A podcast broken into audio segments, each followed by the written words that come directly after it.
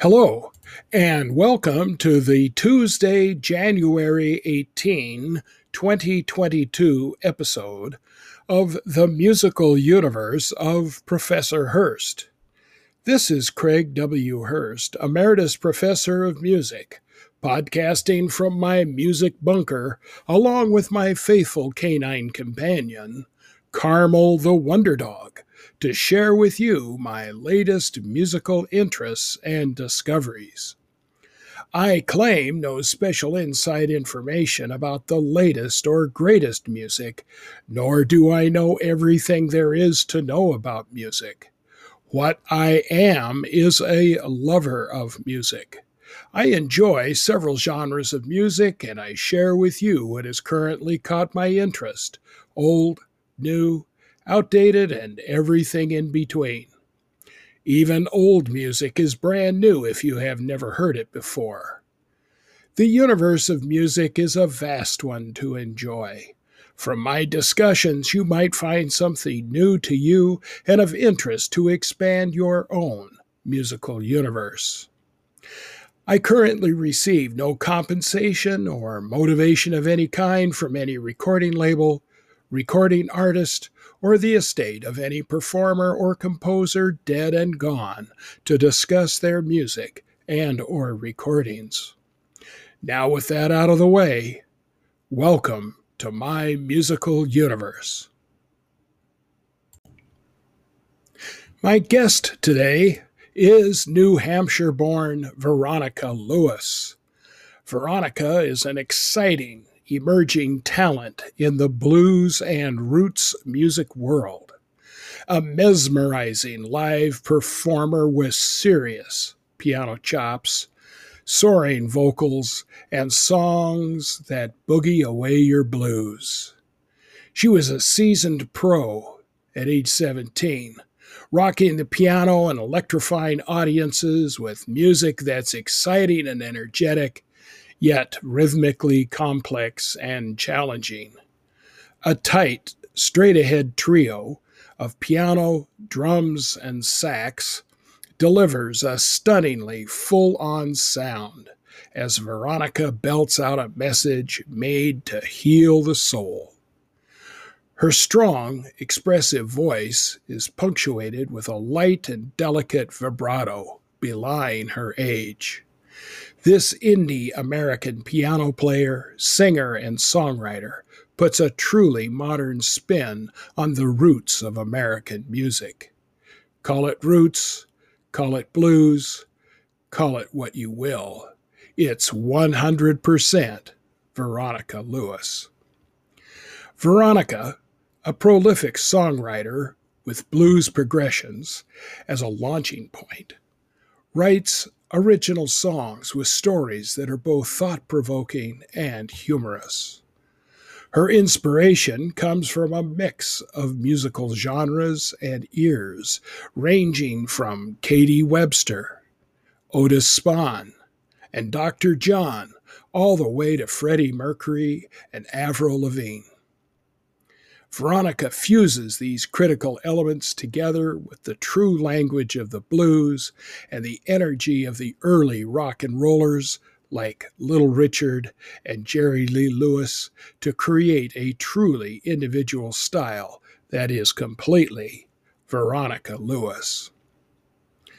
During the summer of 2019, Veronica formed her first band with Don Davis on sax and Mike Walsh on drums, performing at festivals and venues across New England. She began turning the heads of audiences and industry insiders alike. She's garnered such prestigious awards as Blues Artist of the Year 2020, Boston Music Awards 2020's Boston Blues Challenge winner, 2020's Best Young Artist, New England Music Hall of Fame. Veronica has traveled across the country from Nashville to LA, playing her music at venues and festivals. She debuted at the Rhythm and Roots Americana Festival in Rhode Island, in Las Vegas at the Viva Las Vegas Rockabilly Fest and the National Women in Blues Showcase and in the 35th International Blues Challenge in Memphis. With her recent signing to Blue Heart Records as the capstone to 2020, Veronica shows no signs of slowing down. 2021 is already slated to be a busy and career defining year, seeing the release of her album, a return to live performances, and continuing to create new music. Veronica has opened for Gary Hoey, Eric Gales, Popa Chubby, Mr. Sipp, Sugar Ray Rayford, Barrence Whitfield, Roomful of Blues, and she has performed with Marcia Ball and studied with Victor Wainwright in Clarksdale, Mississippi. It is my pleasure to welcome to my musical universe Veronica Lewis. Hello, Veronica. Hi, thank you so much for having me. Well, it's great to talk with you, and I am very happy to have you on my show. I'm curious to know something. I have taught high school and at the university level since the mid 1980s. In my experience, the students I had never heard of boogie woogie piano or people like Cow Cow Davenport, Pinetop Perkins, Jimmy Yancey, Meade Lux Lewis, let alone Jerry Lee Lewis or Little Richard, until I introduced them, uh, introduced them to them in my jazz history or history of rock and roll classes. So I'm really curious to know who or what turned the light on for you. How did someone at your age get interested in boogie woogie piano? Well, that's a great question. And, you know, I started playing piano when I was around five, six years old. And, you know, what really got me excited about this genre in particular was all different kinds of music, even when I was that young. And something just really pulled me to kind of early rock and roll, blues, boogie woogie, piano in particular part of it was the really raw, authentic sound and style that these early players and songwriters had. And another part of it was just this really fun, exciting energy that it had. You know, one of the first musicians that really got me excited about playing piano in this way was Jerry Lee Lewis. Mm-hmm. You know, mm-hmm. I was five years old watching, you know, Great Balls of Fire of, you know, him performing it on the Steve Allen show. And he, you know, he was one of the first that really brought the piano to the front of the stage and made it something exciting. And it looked like so much fun that I just decided one day to sit down and try to figure it out. Yeah. Well, would you say that uh, Jerry Lee was was uh, the primary model for your style? Definitely a big um, musical influence for sure. I mean, there's mm-hmm. so many so many artists that I listened to and players, you know, like Katie Webster was another big one. You know, her songwriting and playing and, and singing was a big influence on kind of my early beginnings as a mm-hmm. as a player. Mm-hmm. Well, you know, I mean, the style itself has a real interesting history, and uh, that I used to enjoy, uh, you know, teaching my uh, students. You know, coming out of uh, kind of the logging camps of eastern Texas and western Louisiana in the early part of the 20th century, and uh, and how it kind of you know expanded from there and and infiltrated. Um, you know into New Orleans and and and further you know north and then of course becomes like a predominant dance style uh, that is then you know again emulated by a lot of those early uh, rock and rollers like Jerry Lee Lewis and and Little Richard and and of course numerous numerous others. And you're right. I think that that one of the things that's that's fun about that that music is there's that energy, especially in that you know that left hand, you know pumping out that particular beat and then and and you know and then the right hand of course you know, uh, in case some players improvising or or you know putting out the melodic line, and uh, it was it's a very danceable music. I mean, if you can't move or don't tap your toe to that kind of music, then you're either dead or just not responding very well. But, it, there's nothing like it, that's for sure. Yeah, I agree. I agree. Well, um, then who were you feel like were models for the your style of singing, your vocal style, and the quality of your singing?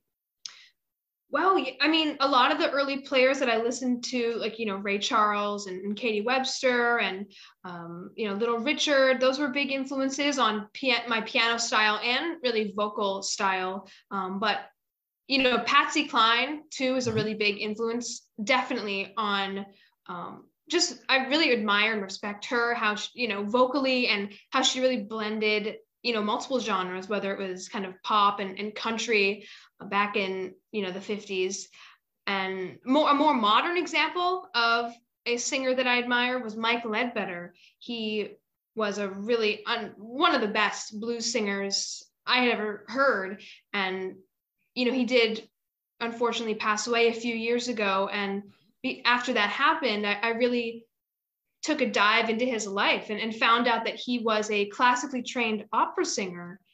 Because of that, I decided to find a uh, an opera singer that could kind of mentor me, and I did. And that's honestly that's what really allowed me to find my my own vocal style and voice. So mm-hmm. it was really interesting how that how that all kind of is connected. So you've had some uh, quote unquote classical vocal yes. training then? In the last uh, about two years, I've been working with a, uh, an opera singer, and she's incredible. And it really has been just learning proper technique of how to sing mm-hmm. correctly, no matter what style you're singing. You know, she always says, good technique is good technique, and you can apply it however you want. No, I agree. I agree 100% with you. Mm-hmm. I mean, I'm a, I'm a trumpet player, and um, you know, when I've had students, I don't I don't focus on necessarily jazz technique or classical technique, uh, but uh, just good technique so that you can play in any style. And uh, I, I think that's great that you're you're you know taking getting some formal instruction for no other reason than it ought to uh, preserve your vocal health. That's a huge part of it too, Craig. I mean, yeah, you know, with you know, this is really my first kind of tour with my first album that I've been doing, and something mm-hmm. that came up with was you know, making sure I'm you know protecting and and my vocal health. So that's a really big part of it too that you brought up. Mm-hmm. Well, I'm sensitive to that because my wife is a is a vocalist, and oh. uh, a classically trained vocalist, and and uh, so you know uh, I've often heard her you know speak about you know various things uh, in her own work in terms of how she warms up and various things that she needs to do to to make sure that she takes care of and preserves her voice. Because you know i think sometimes we forget that the voice is a musical instrument. And just like you wouldn't beat up your piano or your horn you don't want to beat up your voice either. You want to take care of it and make sure that you're you're doing you know what you need to do to preserve it because it's the only one you're ever going to have. They don't make replacement parts for the for the the voice. Absolutely. No you're so right. And you know i'm self-taught on the piano. I, I basically i've never really had a, a teacher. So mm-hmm. when it came to me beginning to kind of discover singing and trying to unlock my own voice I, I found that it was very difficult to not have some kind of direction, even more so than on the piano. Like it really is important to have a, a mm-hmm. professional, uh, you know, um, helping to, because it's such an internal thing, singing. It's, you know, 80% mental. And if you're not thinking about it the right way or having the right kind of visual images in your head as you're singing, it can really um, mess you up. No, you're exactly. You, you actually you, you stole my thunder. I was going to ask you that very question about, you know, the importance of of your uh, study is because unlike the piano, which is visual and right out there in front of you, and you can mm-hmm. see it, uh, the voice is completely internal and a lot of it is mental concept and how you how you deal with it. So that's that's uh, wonderful that you've got uh, got that going for you. Let's talk a bit about your songwriting. Yes. Um, the songs that you write um, are you uh, particularly again following say a, a model and uh, you know and again i I, I, want to emphasize in my questions about models, we all model after someone. I mean, first we imitate, then we innovate. Uh, it's not that I'm, you know, saying that you're a copycat or anything. I think you're very original, but we all do start somewhere. So when I talk about songwriters, do you have any particular group of songwriters that you've admired and perhaps uh, modeled yourself after? Oh, well, I mean, there's so many songwriters and players that I admire. The list goes on forever. Um, okay. Definitely, when I was first starting out playing, a big part of it was listening and just kind of um, allowing myself to discover new artists and new styles and and then bring it together when I was writing and improvising. You know, mm-hmm. Dr. John, Professor oh. Longhair, Ray Charles, you know, these are all names that definitely come to my mind of, of artists that I admire, whether it's because of some genre blending that they can do or just originality that they have with their songs. Mm-hmm. Um, you know, I even I even admire obviously more modern artists, even when it comes to you know um, songwriters like Freddie Mercury and even Avril Lavigne. I'm, I can find things to to appreciate and and really respect from all eras. Uh, mm-hmm. And I do find when I write songs, I try not to listen to anything really before mm-hmm. kind of the writing process because it it helps to kind of clear your mental space and and really focus on something new and and improvising uh, over something totally original. Well, and I think that's that's that's a good idea when you think about you know you don't you want to put forth what is clearly honestly, uniquely you. Mm-hmm. And so you don't want to color that with, you know, listening to someone else and then go, well, I think I'm going to write a Ray Charles style song, or I'm going to write a Freddie Mercury style song or something like that. That you, uh, you know, but having you know i've talked with several singer songwriters about this very same subject we we talk about the amalgamation of all these various models, influences, whatever you want to call it, that then sort of become part of our own musical DNA. But then what we we put uh, forth is uh, a unique combination of all of those influences in a way that no one else does, and that's what makes our voice unique. Absolutely, I, I definitely find that you know my style is definitely a mix of genres, whether it's you know, New Orleans Cajun style, early rock and roll, you know, roots rock mm-hmm. and roll, mm-hmm. obviously blues and boogie woogie. And what mm-hmm. brings it together and kind of the common denominator, if you will, is is me and my my essence and my kind of mm-hmm. um, playing and singing style that I bring to it. And that's definitely really important is to preserve that and to make sure that you know you can clear your mind before you get into that writing space to make sure that it's 100% you and you have that clarity. Mm-hmm. Yes. Well, I'm going to kind of go into a more of an academic kind of uh, question for a moment. Uh, you know, an aesthetic one, if you will. The ancient Greeks claimed that the purpose of tragedy in drama was to serve as an emotional catharsis for those witnessing the drama. Uh, one could witness uh, the emotional pain, or one could experience, excuse me, the emotional pain of what they're witnessing on stage without having to bear the actual pain of what they were viewing. So I ask you, is the aesthetic purpose of your songs to provide an emotional cleansing for your listeners? Or are you, as some other songwriters have done, simply serving as an observer of cultural trends and making a personal commentary? Well, for that's a very cool question. And you know, when I write songs, I I try to find things that are meaningful and significant to me in my life. And whether that's an experience, a memory, a feeling or or a part of my life, you know, I always write to just to just share who I am with mm-hmm. the listeners or with anyone and just hope that even in a small way, maybe they can connect with it and relate to it. So I think the biggest thing is, you know, just to share my perspective and, and my my own experiences through the songs and let people get to know me through the music. That's really what I what I'm aiming to do, I guess you could say. Hmm, that's that's really very interesting. I I, I like that. I like that uh, that way of uh, expressing it. You know that you see your songs as an extension of yourself, Absolutely. and then uh, uh, hoping or with the idea that hoping that others will make that connection uh, in terms of uh, uh, shared experiences or or at least uh, you know whatever you're singing about bringing some sort of memory or emotional response from the listener uh, that makes a connection. So I think that's that's really kind of cool. I mean, ultimately, I would tell you, I think that music is just another form of communication, and uh, and I think that we as the musical artists you know, it's sort of like we put it out there and then the, the consumer, the listener, you know, picks it up and we connect.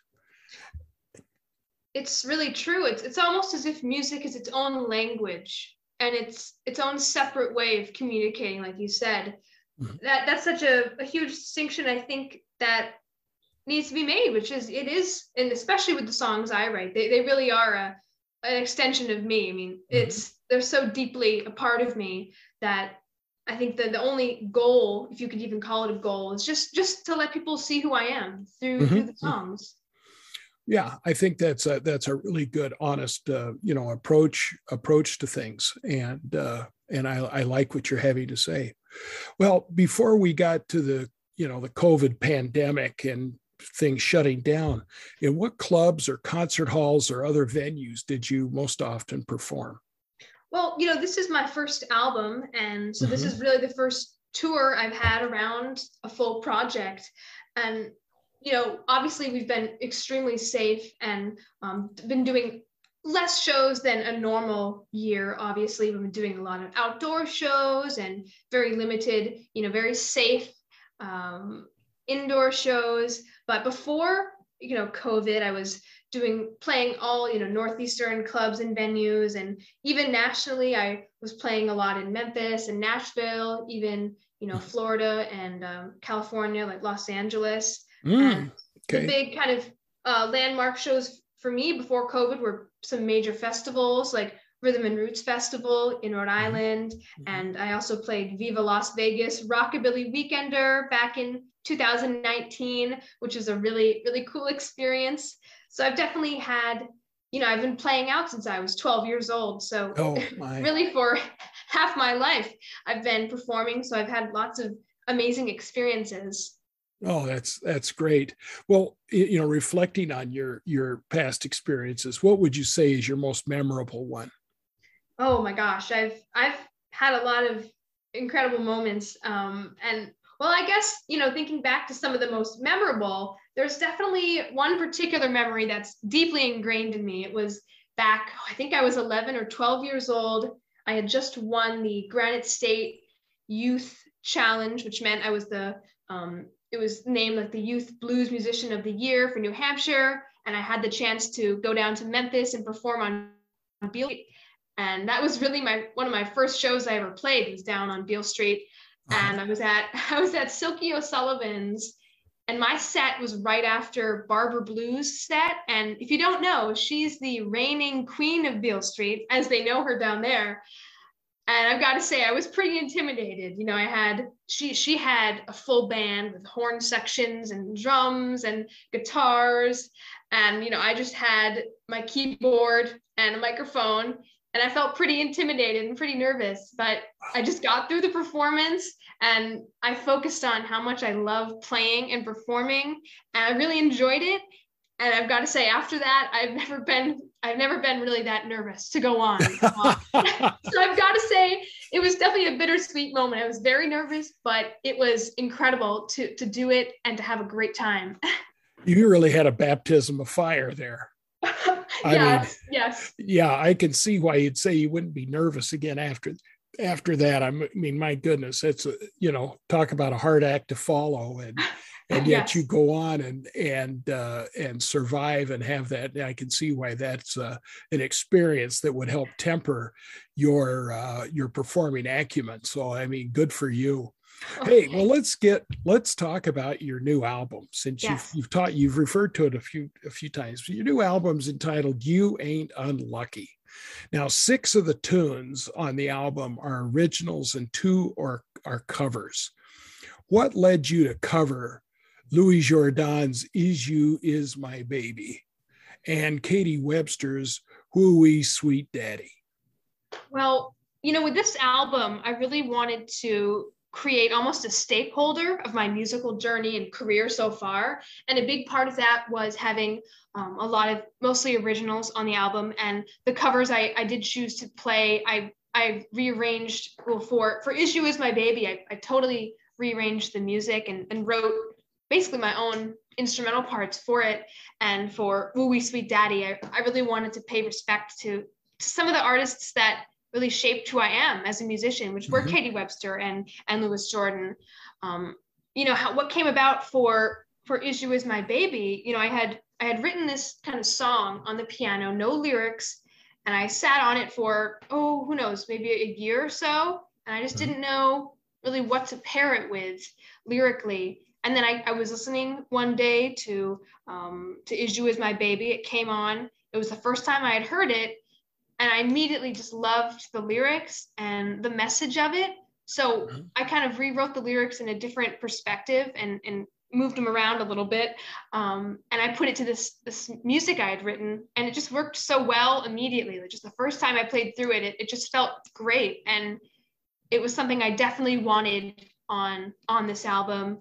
And with Woo Wee Sweet Daddy, I just I love Katie Webster, and I, I really wanted her to be a part of this too. So you know, a big part of, you know, what this album too represents is a lot of the heroes I've, I have are, you know, I never got the chance to meet or see in person. And, yeah. and really the only way I, I feel like I can connect with them is to, is to bring their essence to my style and to my playing. It's, it's almost like I'm sitting next to them on the piano bench when I cover their songs or when I listen and kind of bring that energy to my songs. So it's, I just wanted that to be on this this project. Mm-hmm, mm-hmm. Well, I, you know, I've been a big fan of Louis Jordan for for a number of years, long, long time, and uh, you know, because he is the father of R and B, and uh, and I've always, you know, I love, for example, uh, uh, oh, I guess it was back in the 1980s. There was a big revival of his music, mm-hmm. and uh, I, I still remember, I don't know why it sticks, I guess because there's a hook in the lyric, but what's the use of getting sober if I'm only going to get drunk again? Uh, you know, and, uh, and, uh, and things like Choo Choo Boogie and, and, uh, uh, there's nobody here but us chickens. That was one of my favorite, you know, and he really had that, you know, he knew how to take and make uh, really what was in, in a sense he was he comes out of the big band tradition and makes this very danceable popular music with a smaller group you know mm-hmm. and uh, yeah so i i'm a big fan of his music and i really appreciated you put it you know i had never heard of katie webster until i listened to your recording mm-hmm. and i noticed you know the writing credit and i so I uh, I went uh, and of course listened to some of her things, and I think uh, excellent uh, you know excellent choices, and and I think uh, you know it's always interesting to me what what you when you talk about the idea that when you play another person's music, it's almost like you are experiencing that person vicariously through their music. Uh, you know, it's like uh I don't know if it's true or not, but supposedly, you know, Beethoven said to his his attorney, his manager Schindler, one time he asked him what was the purpose of music, and and Schindler kind of stumbled around with some answers, and Beethoven finally said, "Well, you're a fool, Schindler." He said, "What the purpose of music is is to put you into the mindset of the composer, the, the subconscious of the composer at the time they wrote that piece of music. So uh, you, I think you're spot on when you say that it really puts you into into that you know headspace and that you can share with them when you play their music. Absolutely, it's it, it brings us back to you know how deeply um, how, how deep the music is to the musicians that play it. You know, it really is an mm-hmm. extension of of the musician's you know self so that mm-hmm. that seems like a great way to describe the purpose of music. Sure. I agree. I agree. Well i'm curious to know of your six originals that uh, you wrote for the new album which ones changed the most from your original concept before you went into the studio to record them? And then and you know in terms of how they came out on the on the finishing end and if so how so there was definitely changes that were made. You know, some of the songs on this album I wrote or started writing when I was 12, 13 years old. Mm-hmm. And, you know, through performing them over a few years and just through the growth I just naturally had as a singer and as a piano player, there were just changes that were made, whether it was through the music or, you know, slight changes in the lyrics and the arrangement but I definitely kept true to, to the essence and, and the message of any of the songs that I kind of had carried through my my career so far. I wanted to mm-hmm. keep them as as the originals had been, um, but there was definitely changes to you know even just slight changes to the music and into the mm-hmm. the, the singing. Well, what input did you receive on the final versions of the tunes? You know, either from your producer or other musicians who recorded with you you know, I was pretty much the producer on the album. So okay. I worked extremely close with the musicians. Um, you know, I had uh, Don Davis and Joel Edinburgh on saxophone, and I have Mike Walsh, Chris Anzalone, and, and Ben Rogers on for some songs for drums. And so I worked really closely with my engineer and with the musicians. So I think we all were creating the music, you know, simultaneously, really, and we we all were um, just having so much fun. Mm-hmm. Oh, very good. Very good. Well, other than recording and releasing uh, a new album, how have you been keeping mentally and musically active since most live music has been shut down because of COVID 19? Songwriting's been a big, you know, part of this whole quarantine and, and having more time at home. You know, I was doing a lot of uh, some live stream performances as well with my band and then recording remotely at home, preparing for the mm. next batch of songs and new music.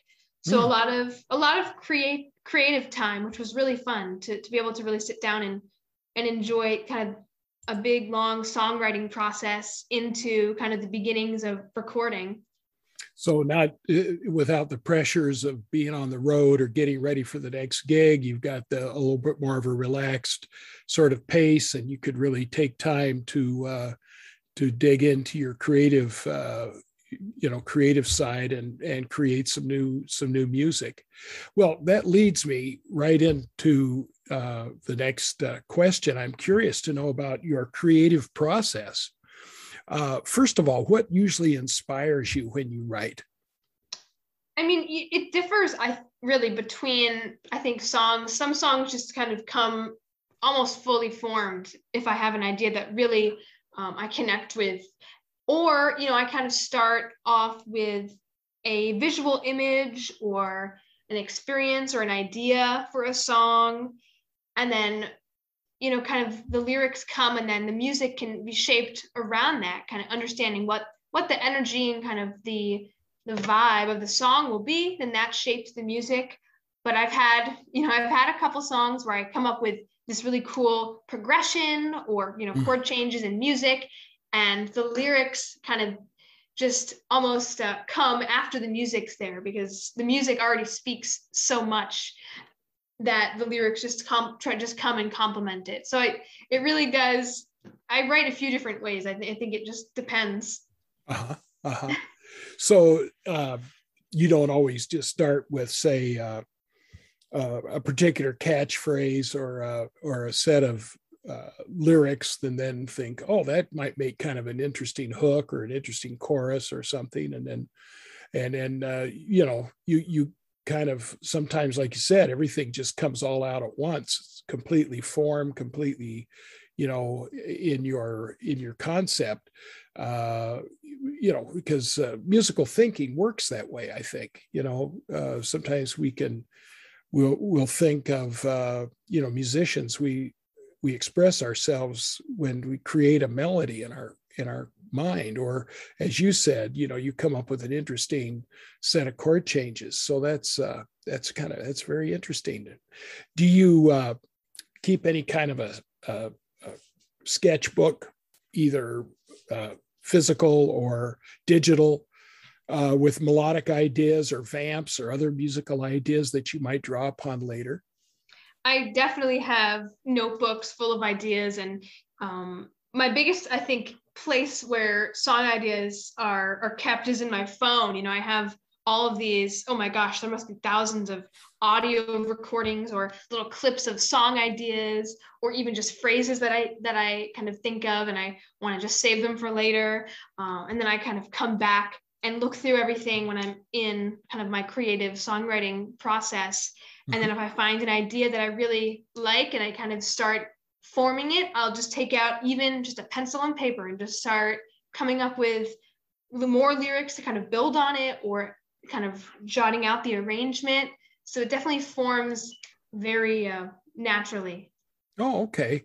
Now, speaking of that, when you uh, are you the kind of uh, writer who is disciplined in other words you sit down and set aside a certain time of day to okay i'm going to sit down and work at writing or are you just a complete you know you wait for inspiration to hit and away you go i think a lot of it is kind of allowing it to come on its own I, I think when you try to force writing if you're not if there's not a specific reason or something you really want to say or need to say, it can definitely be be a little bit of a, a writer's block. I think a, a big part of songwriting is, you know, at least for me, is having feeling like I have I have to say something and I have a specific thing that I want to get across. Mm-hmm. So whether whether it's i think songwriting it definitely happens all over. I don't think i ever schedule a time and it's it stays in those parameters just to uh to turn a long story short. It definitely spreads out over over many weeks.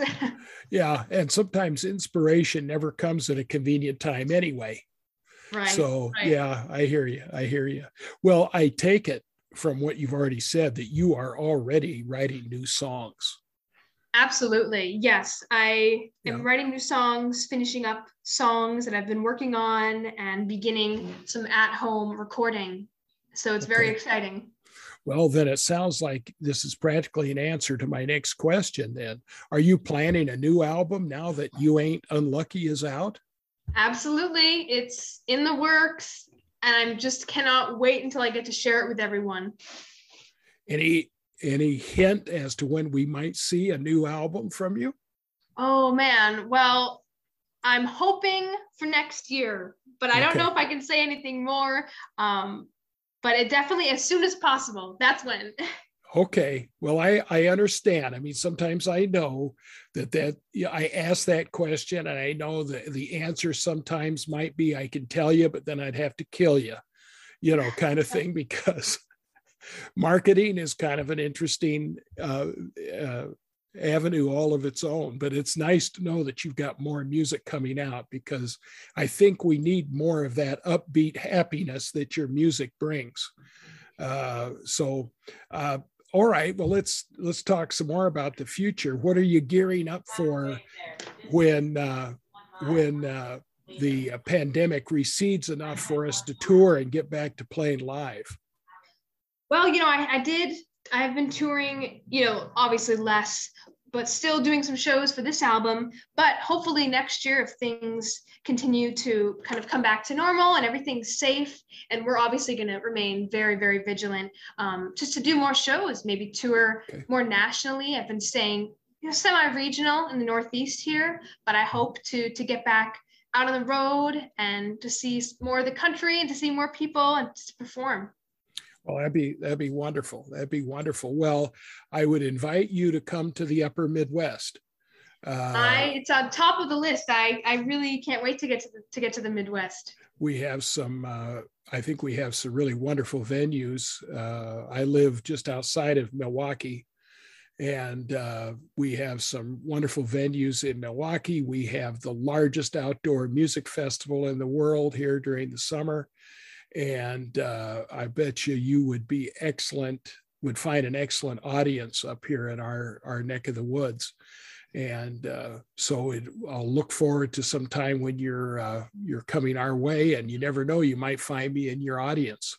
Oh my gosh! Well, that would be an honor to be able to come up there and play that festival, and and hopefully, yes, meet you in person one day soon. Yeah, well, memorize my face because uh, it's a face made for radio but uh, but nonetheless, uh, well, that's great. Well, Veronica, is there anything else you'd like to add or tell my audience that I have not asked you about?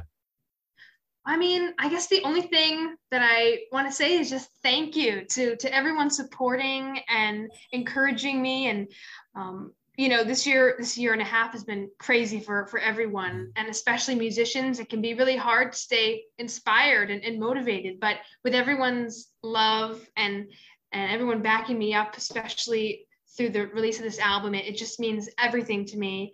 And just a just a big thank you especially to you craig for having me on the show. This is this is a big deal. Well, thank you very much. And I will let my listeners know that, of course, as I usually do in my show notes, there are uh, links to your website, Facebook page.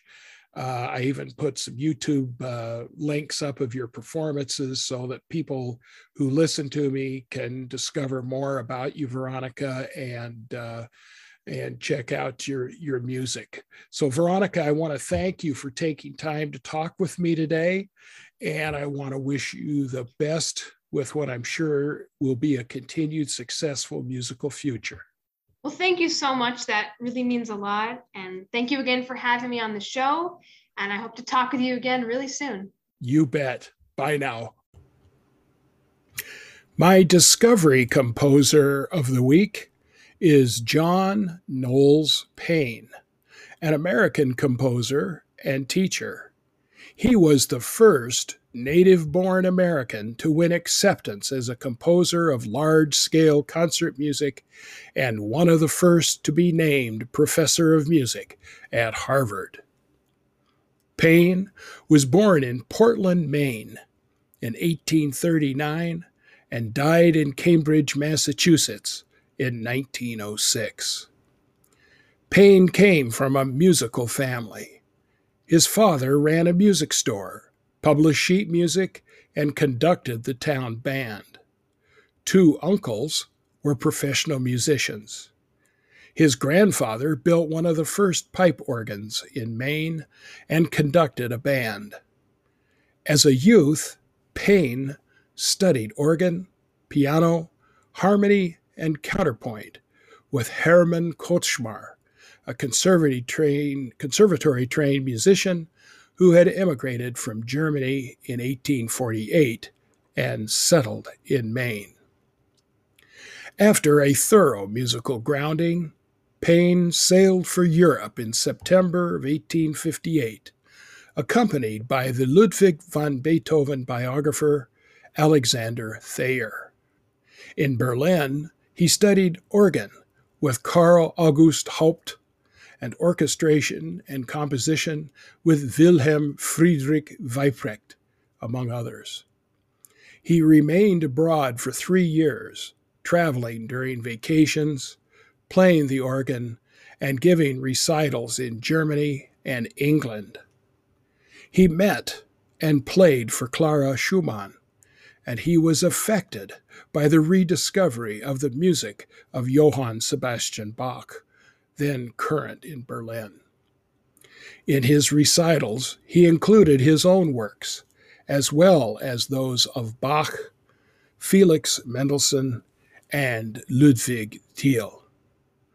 During this visit, and also during a second lengthy one to Germany in 1866 through 1867, Paine absorbed the style, manner, and taste of the German musical world and put them to immediate use upon his return to the United States. When he settled in Boston in 1861, Paine started a series of organ recitals and public lectures on musical style, forms, and history. These ultimately won him an appointment to the faculty of Harvard, assistant professor in 1873, full professor in 1875, which he retained until retirement in 1905. The Department of Music that he organized was to be a model for many others at American universities. Paine became the idol of the arbiter of the Boston genteel tradition in the arts. John Sullivan Dwight, whose Boston based Journal of Music was always flattering when reporting Paine's concerts and lectures, and more importantly, when lobbying for more attention to music at Harvard. Paine was a charter member of the American Guild of Organists and played first at Boston's West Church, then at Harvard's Appleton Chapel, for several decades before his energies were directed toward composition and teaching. His early organ recitals included major works of Bach, not often heard in the United States at that time. Paine also lectured at the New England Conservatory, on whose board he sat as a friendly advisor. He taught at Boston University, and he appears to have had a large circle of musical friends, notably conductor Theodore Thomas, pianist Amy Fay, and singer Emma Eames. Paine's composition students at Harvard included John Alden Carpenter, Frederick Shepherd Converse, Mabel Wheeler Daniels, Arthur Foote, Edward Burlingame Hill, Clayton Johns, Daniel Gregory Mason, Carl Ruggles, and Walter Spalding.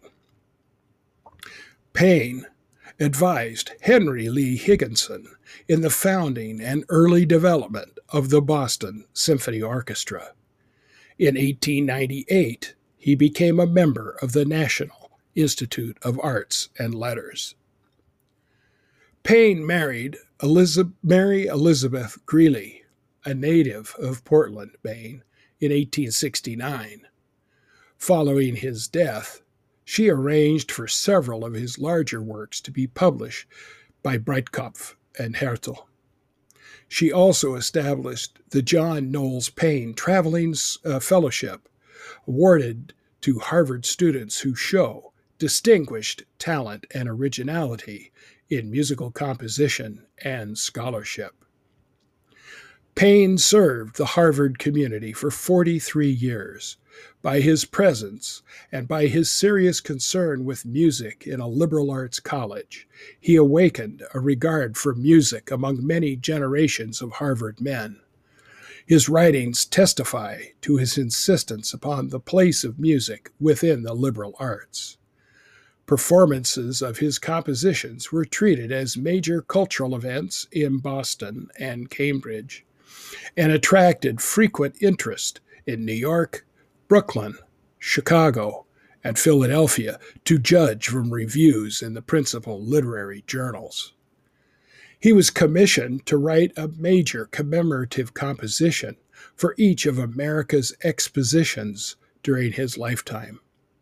His compositions formed a prominent part of the musical activities in Cambridge, most notably his music for the performance in Greek of Sophocles' Oedipus Tyrannus at Harvard's Sanders Theater in 1881.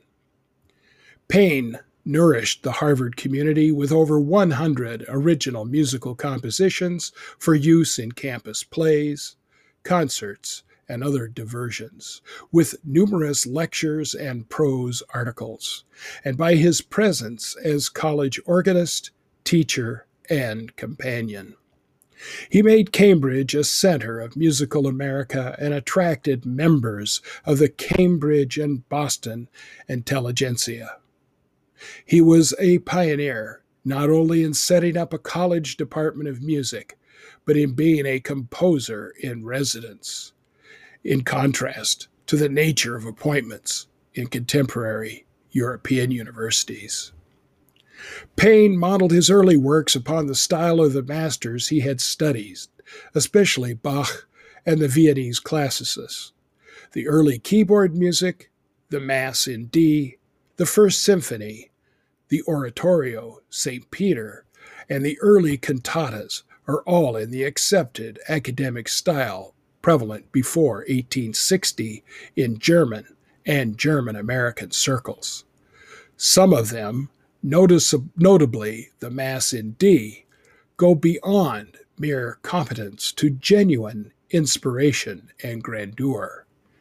Then, in a desire to align himself with musical progress, even after having written scathingly against the corruption of chromaticism, Paine altered his musical style by infusing it with greater chromatic activity, although never losing the strength and vigor of his individual style.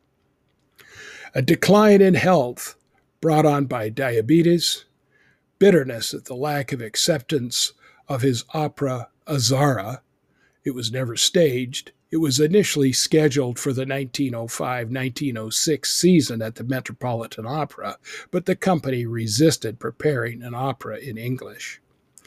And the wear upon him of the academic ennui of such a long teaching career contributed to a slacking of compositional activity in the last two decades of his life. The change in style may be may seen by comparing his two symphonies. The first, while not of uniformly superior quality, states its classical case with force and eloquence.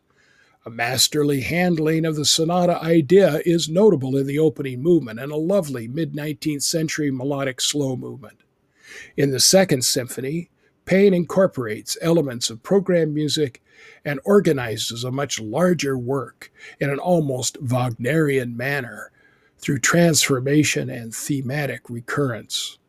Another work from this, uh, from this period, perhaps his finest from his later years, is the prelude to Oedipus Tyrannus, which shows clear examples of thematic transformation cyclic construction, and chromatic key relationships. A more pronounced stylistic change may be seen in the two versions of the violin sonata, extensively rewritten in the last year of his life. Traditional key relationships and diatonic voice leadings in the original are replaced by chromatic, mediant, and semitone key relationships and non functional chord resolutions in the later version. For the most part, these changes greatly strengthen the musical statements. Throughout his career, Paine's music in general was characterized by a strong sense of tonality, by regular metric organization and distinctive rhythmic figuration, by sensitive orchestration and textural devices, and by controlled harmony marked by an increasing chromaticism.